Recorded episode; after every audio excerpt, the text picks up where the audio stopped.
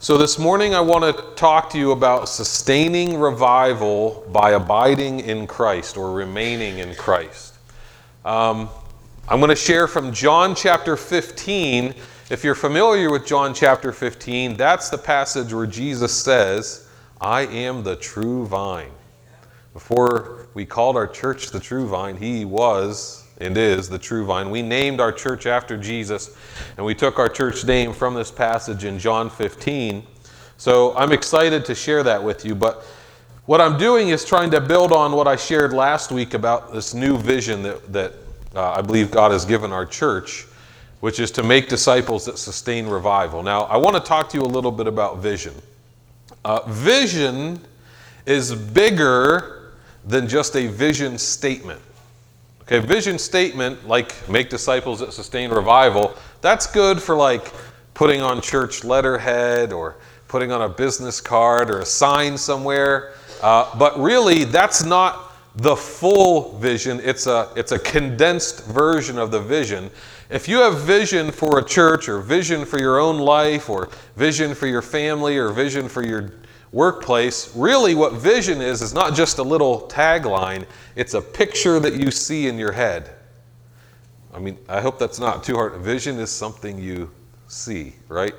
My wife, for instance, has a very particular vision for our kitchen. She's visionary in that regard. She knows exactly what color the cabinet should be and the window, what the window should look like, and now she has vision for the floor and and uh, you know, she doesn't have a, a kitchen letterhead like, uh, our kitchen will be the best. Rudd householder. No, it's, it's not about having a statement or a tagline or a, something to put on letterhead or business cards. It really is a picture that you see and you find ways to communicate that picture. Does that make sense? So we form like language around that picture. Now, this is part of our language here, making disciples that sustain revival. But really, I want you to be aware of the picture that I see in my head when I think about making disciples that sustain revival. The picture that I see is of a group of people who all the time, every day, are just incredibly 3 7 thralled with Jesus that are just constantly 24 365 even in the tough seasons even in the good seasons centered around and focused on jesus that even though life is going up and down they're steadily on the incline uh, with jesus. And so that's kind of the picture i see. I, I see like vi- vibrant worship. I see people standing and extending their hands to God and singing, and, and it's coming from their heart. I mean, I see communities transformed around the presence of God. And I see a church that does good deeds in the name of Jesus in a way that communicates beauty and redemption to the community. So that's a little long for a letterhead, don't you think? So we say, make disciples that sustain revival. Those are kind of the pictures that I see when I think about that. Now, to be honest, I kind of think Jesus saw those same pictures. I think Jesus also, when he thought about his church, he looked forward and saw pictures of people that were given over 100% to him, to loving him, and to doing his will. Don't you think Jesus saw that a little bit? I mean, when, when, when John got to go visit heaven in Revelation and he saw the people worshiping, they weren't standing in worship like this, right? I mean, it was, it was vibrant. They were pouring everything they had out, right? And so I think that Jesus sees this same thing. Now, Jesus, I think, indirectly, or maybe directly, taught on a, a term we call revival.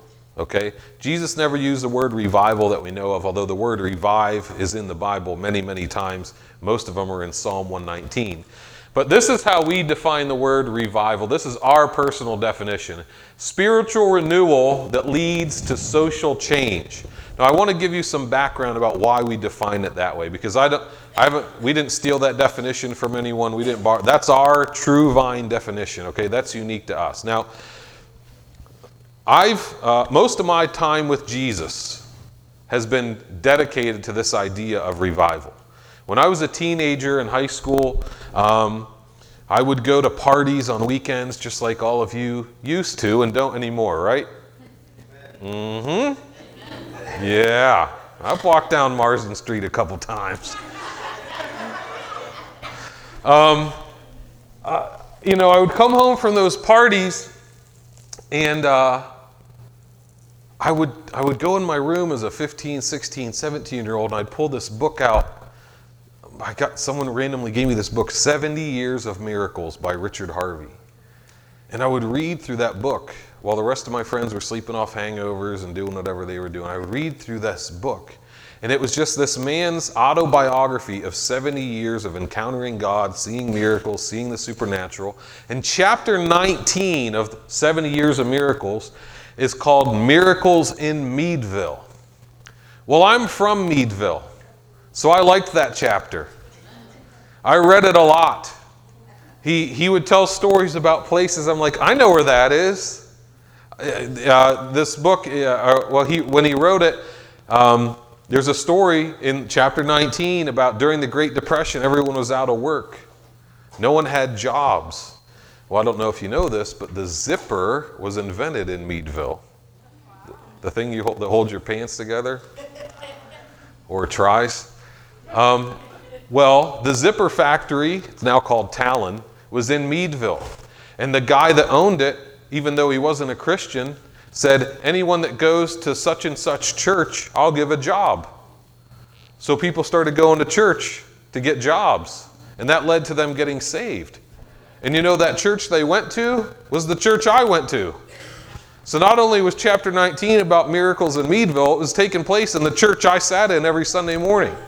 So I would read this book at night and I would just fantasize about what would happen if revival came to our community.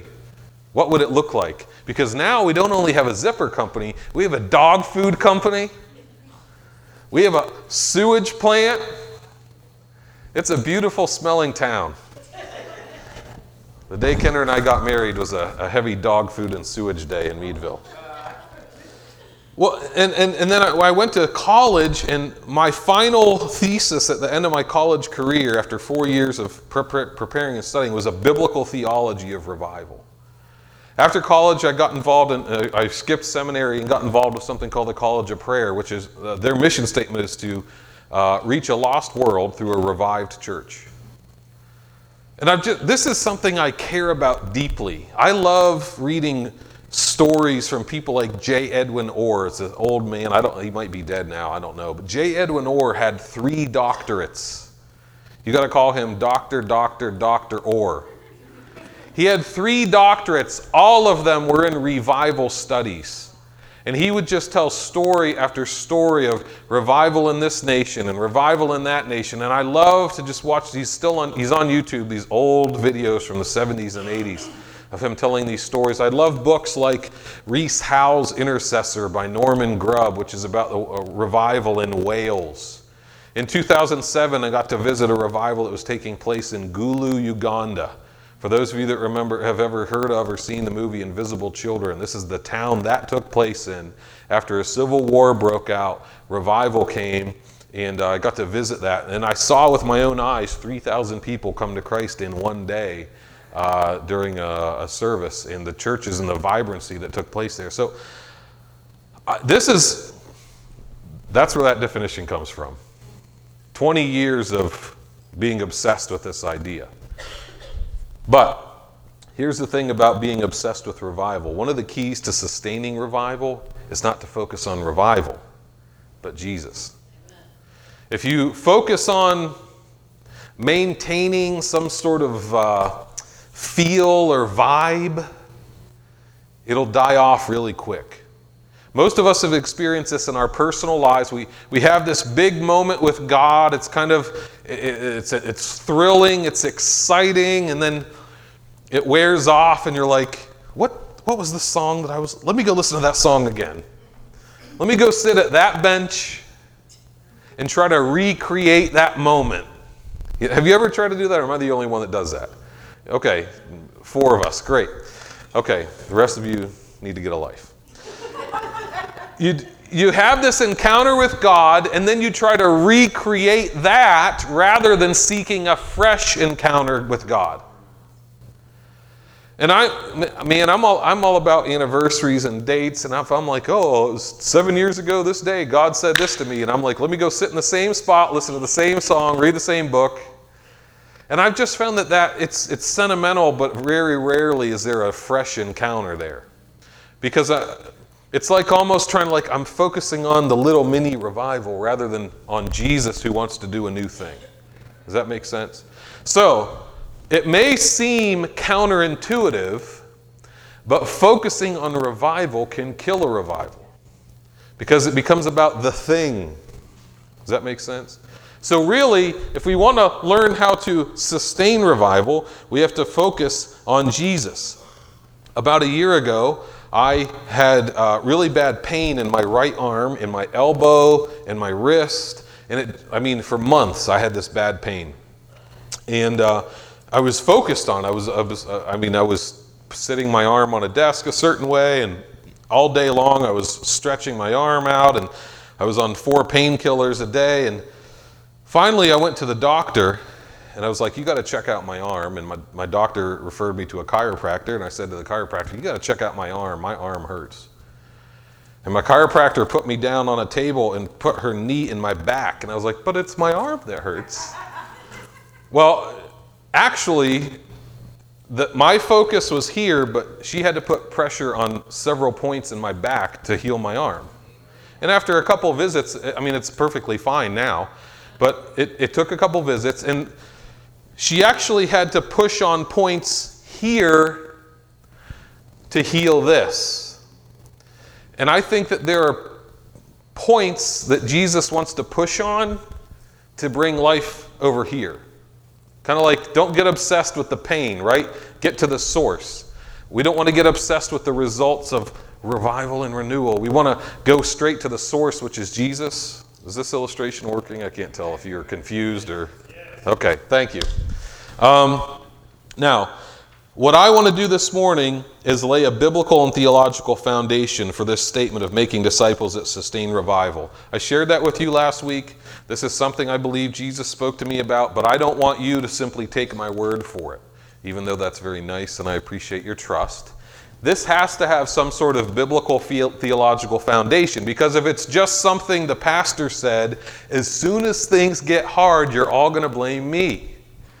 I need you to see this is in the Bible. This is not something I cooked up or dreamed up. This is actually the kind of disciples Jesus wants to make, okay? So then when things get hard, you blame Jesus. Is that a deal? Okay. Um, so uh, we're going to start this process by looking at John 15. This is the passage we uh, take our church name from. This is the passage where Jesus says, I am the true vine, and my Father is the vine dresser. Every branch in me that does not bear fruit, he takes away, and every branch that bears fruit, he prunes it so that it may bear more fruit. Now, I'm going to stop there for a moment and explain a little bit about tending a grapevine.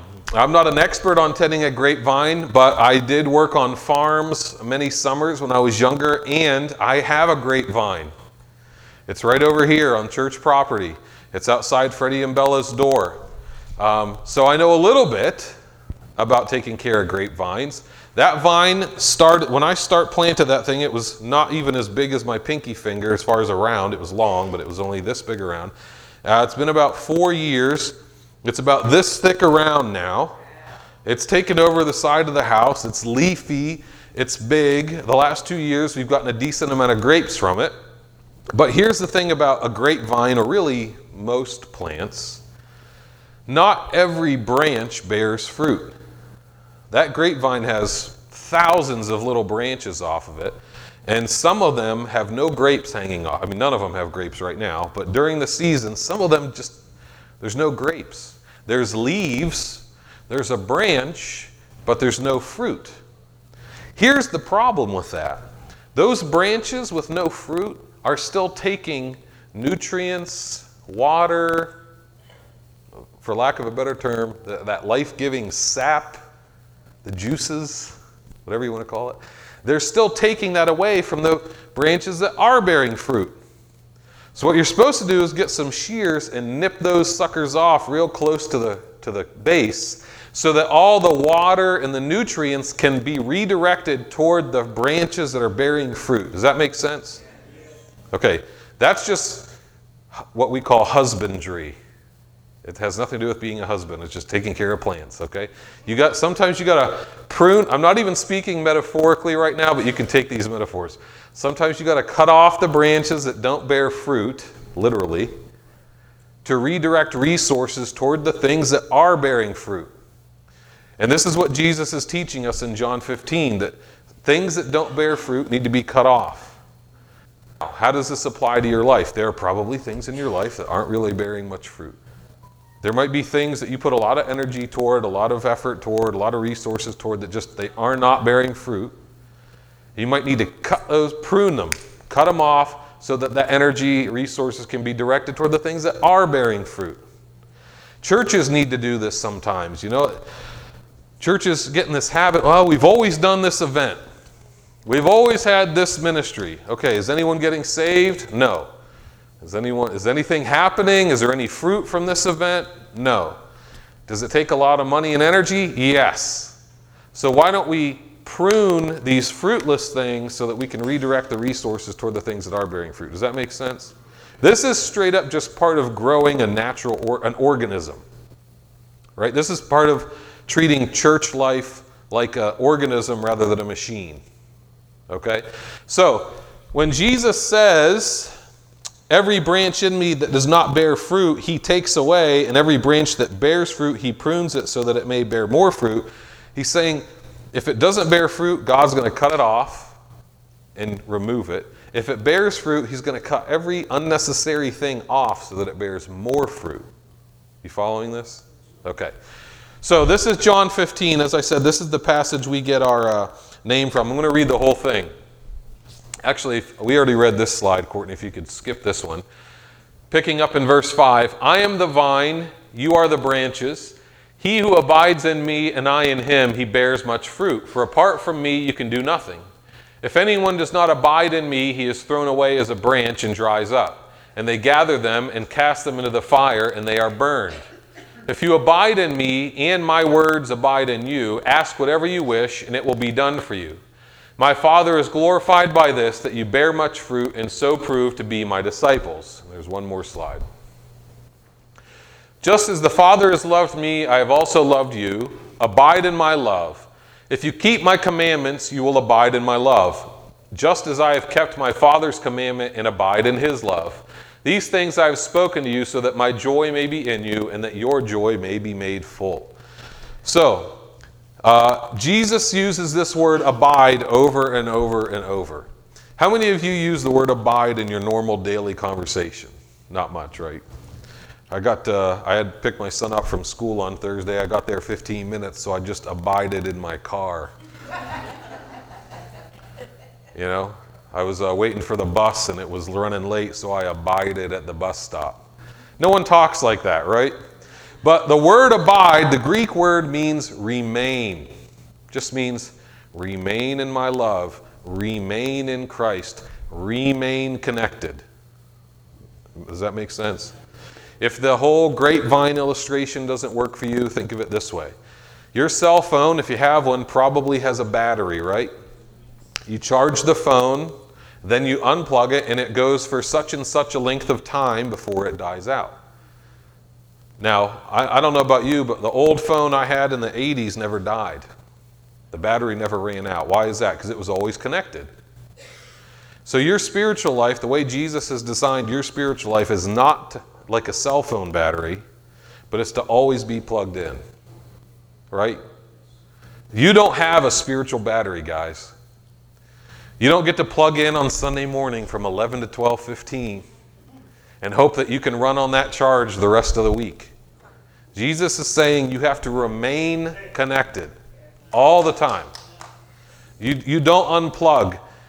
Apart from Christ, you can do nothing. That's what, that's what Jesus said in the beginning of this passage. Apart from me, unplugged from me, separated from me, not abiding in me, you can do nothing.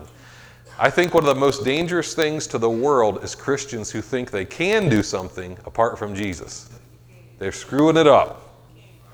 So, Jesus never intends for us to be unplugged. He is teaching what some people call abiding spirituality, that we would remain in Christ. Now, I think, honestly, another way to say remaining in Christ is sustained revival. I think it's just, it's the same principle, we're just saying it a different way. Does that make sense? Am I stretching too far to make that connection? I don't think I am. I think it's the same principle. So, whether you think we can say, make disciples that sustain revival, or make disciples that abide in the vine, it's all the same, I think. It's the same principle. I just think no one will know what we're talking about if we say abide in the vine. Everybody got that?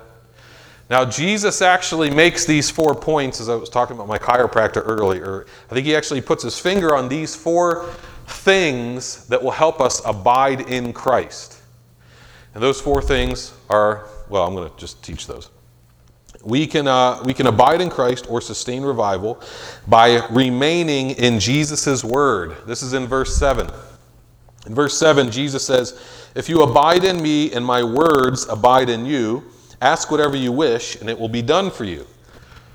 When I read that passage, immediately I think, I better know the Bible then.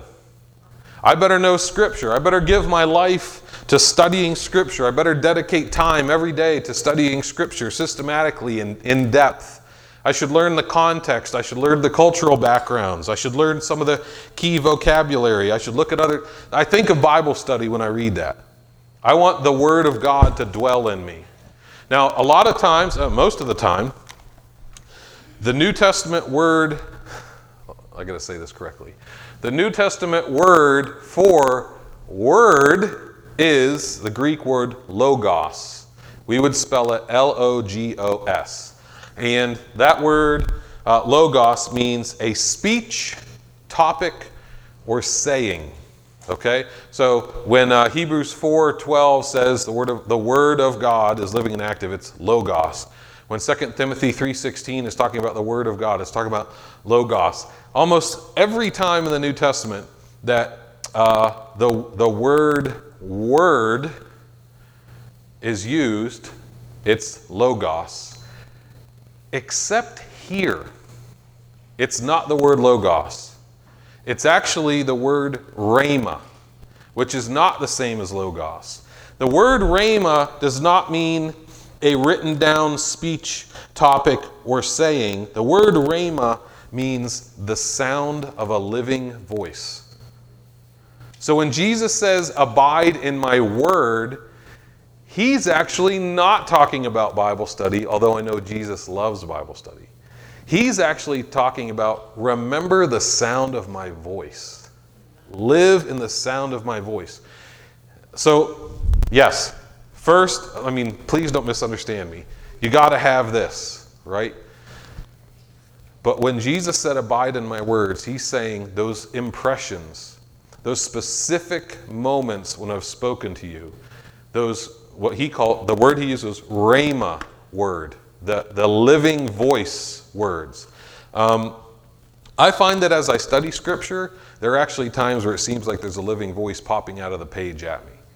I remember a couple years ago, I was uh, sitting in a very spiritual booth at Chick fil A reading, reading through Galatians, and man, Galatians, there was a portion of Galatians 6 that jumped out at me.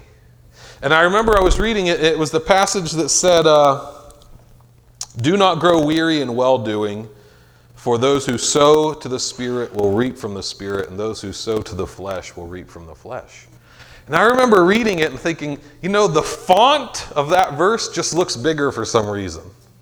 Everything else looks like a little 12 font. This looks like a 24 font. It just looked big. I mean, it jumped out of the page. Has anyone ever experienced that where, where a passage just jumps out? So I'm like, okay, let me take. So I'm I'm writing up, I'm praying about it. I'm digging into this verse, and then I read the next verse. And the next verse, Paul says, "See with what large letters I write."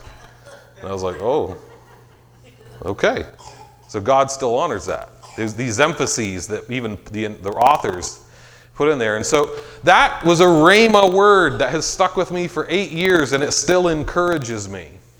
I know this is a little corny and it just shows that I've been in church too much, but do any of you have a life verse? Like a verse? A couple of you?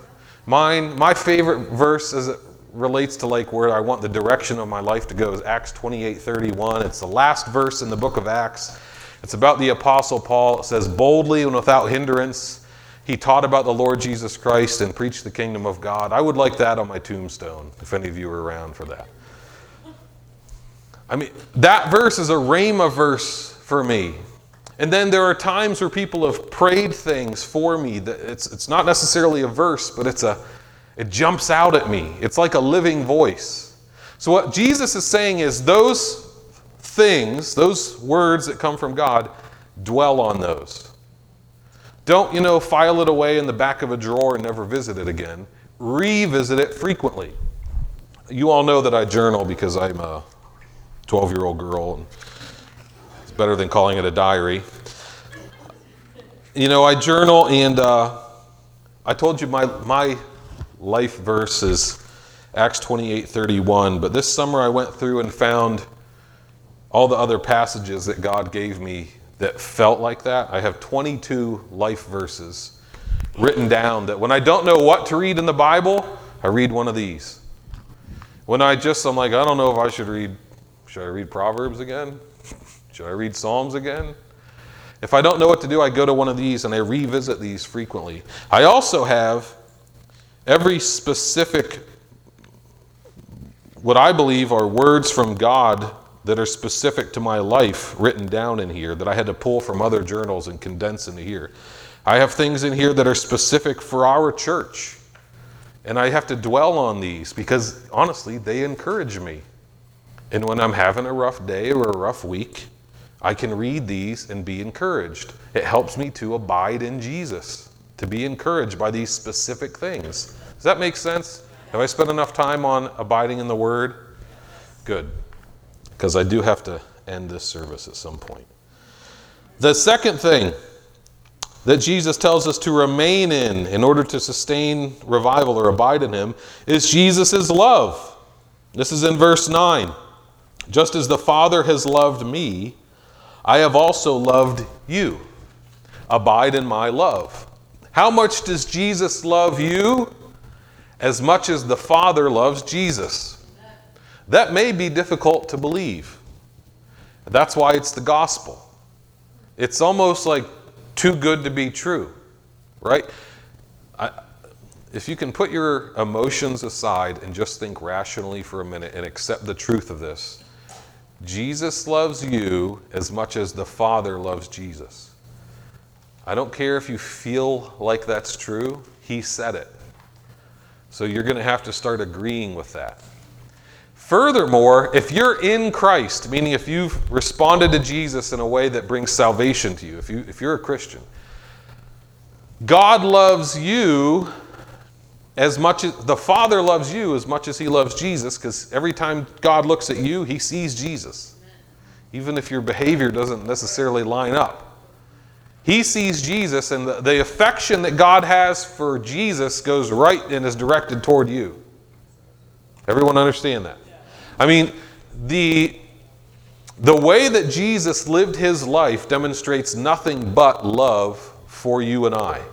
I mean, I, I'm going to get to the cross in a minute, but before I get to the cross, let's look at the life Jesus lived to qualify him to go on the cross.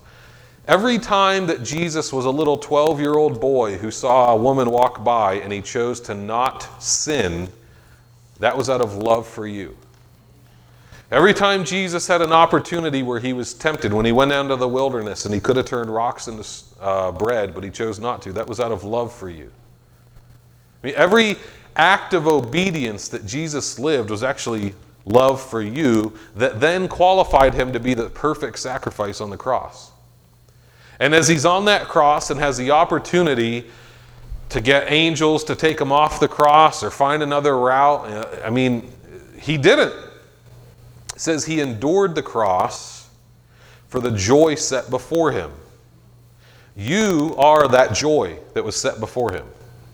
You are that thing that he thought of to keep him on the cross. That and the glory of God are what motivated Jesus to stay on the cross and go through this difficult thing.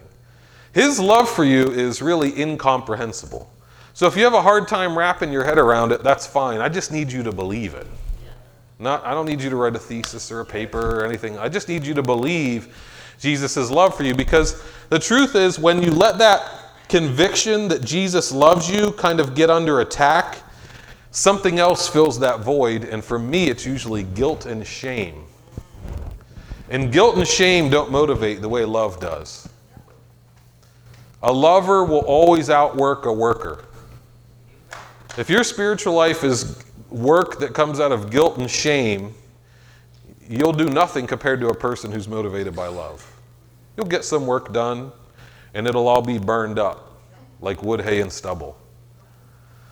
But something that's motivated by love just fuels you differently. So Jesus wants his disciples to actually be convinced of his love for them, not their need to perform to earn anything. The third thing Jesus points us to is uh, to abide or remain in Jesus' commands.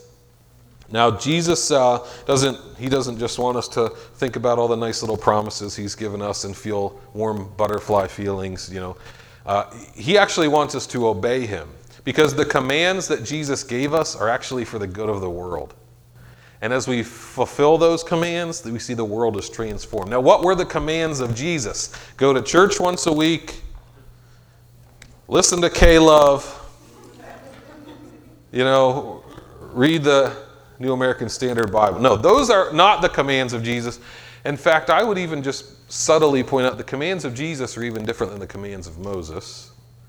When I think of the commands of Jesus, I think give a cup of cold water to those that are in need, visit prisoners, clothe the sick, cast out demons, heal the sick, sorry, clothe the naked, heal the sick, preach the kingdom.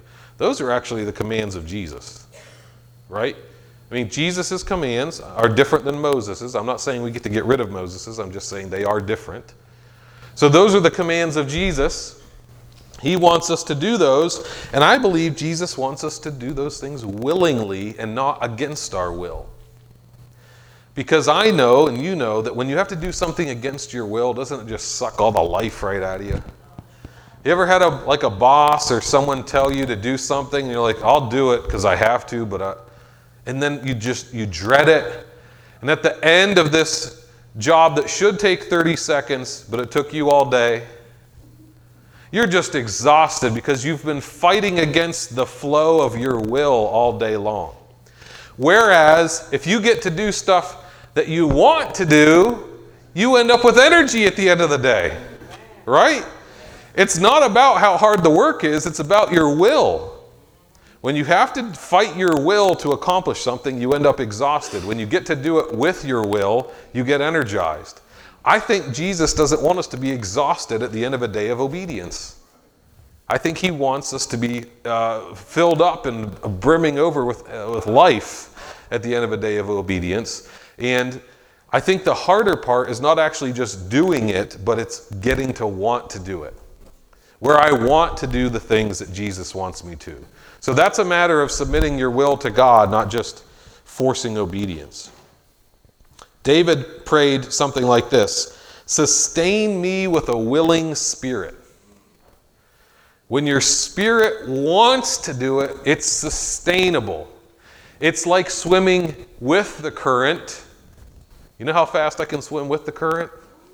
As opposed to swimming against the current which is about the same speed for me. But do you understand what I'm saying? It's like running uphill versus running downhill. It's the same distance, isn't it? If you run a mile uphill, that's the same distance as a mile downhill. Only one of them exhausts you, right? Did I make my point here? Okay, so grow up. Come on. I'm just kidding. Um,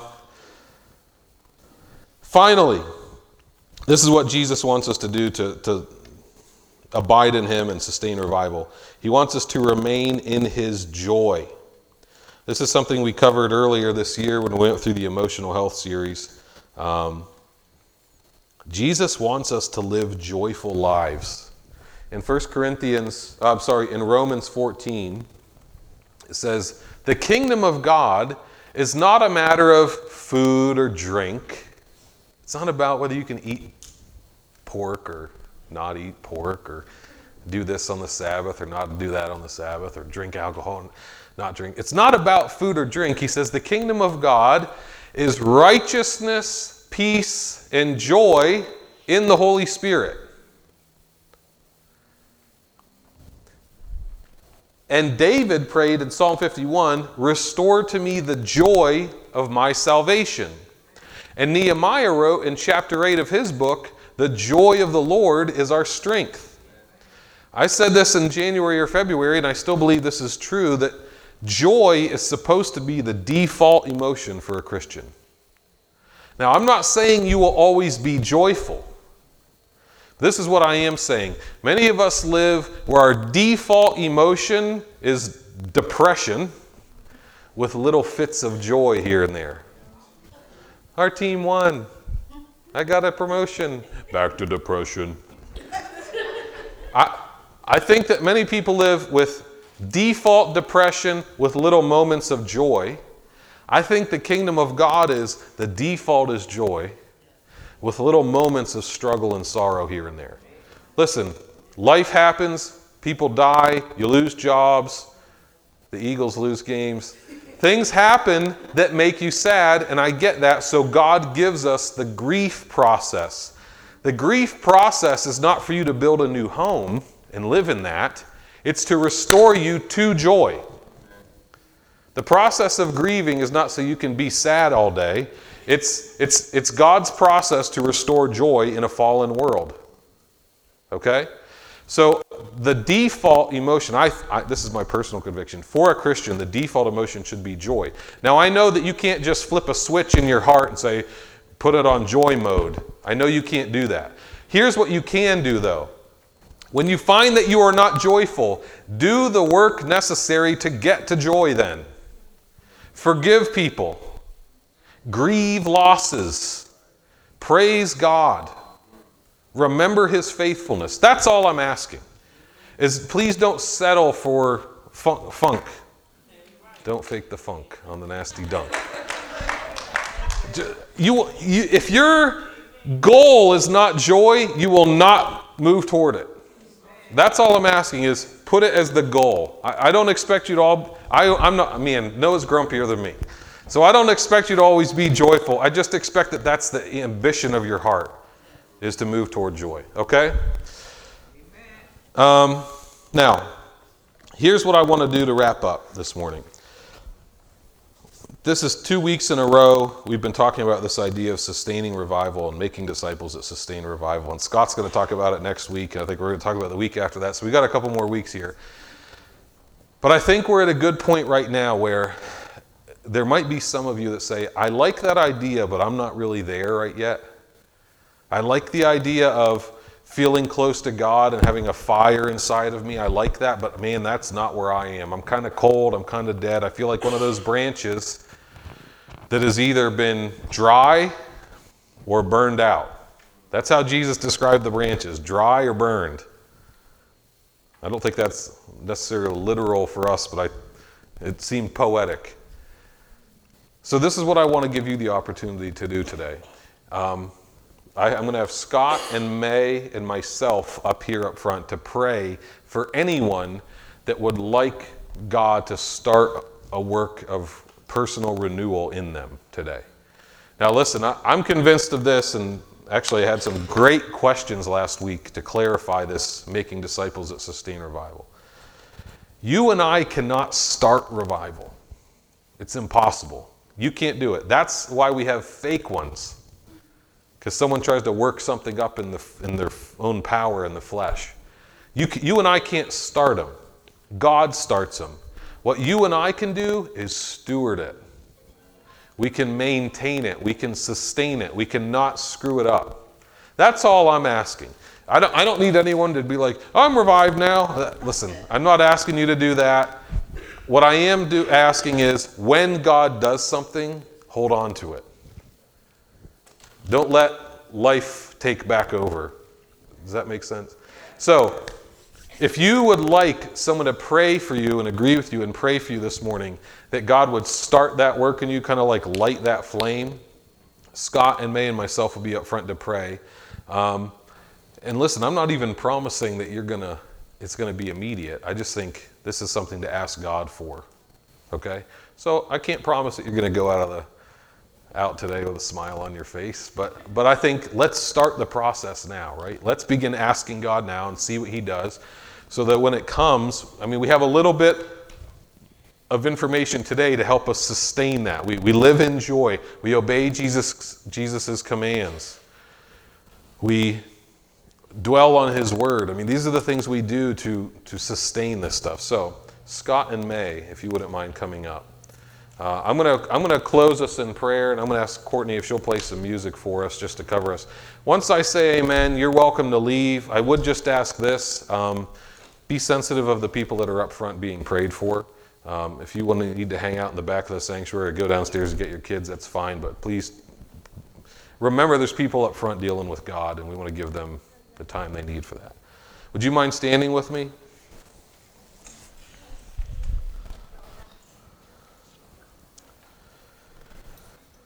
Jesus, it seems like you've given us the beginning of a clear path to how to begin to make disciples that sustain revival. And it seems like this is what you were doing. You, were, you, you taught your own 12 disciples to remain connected to you.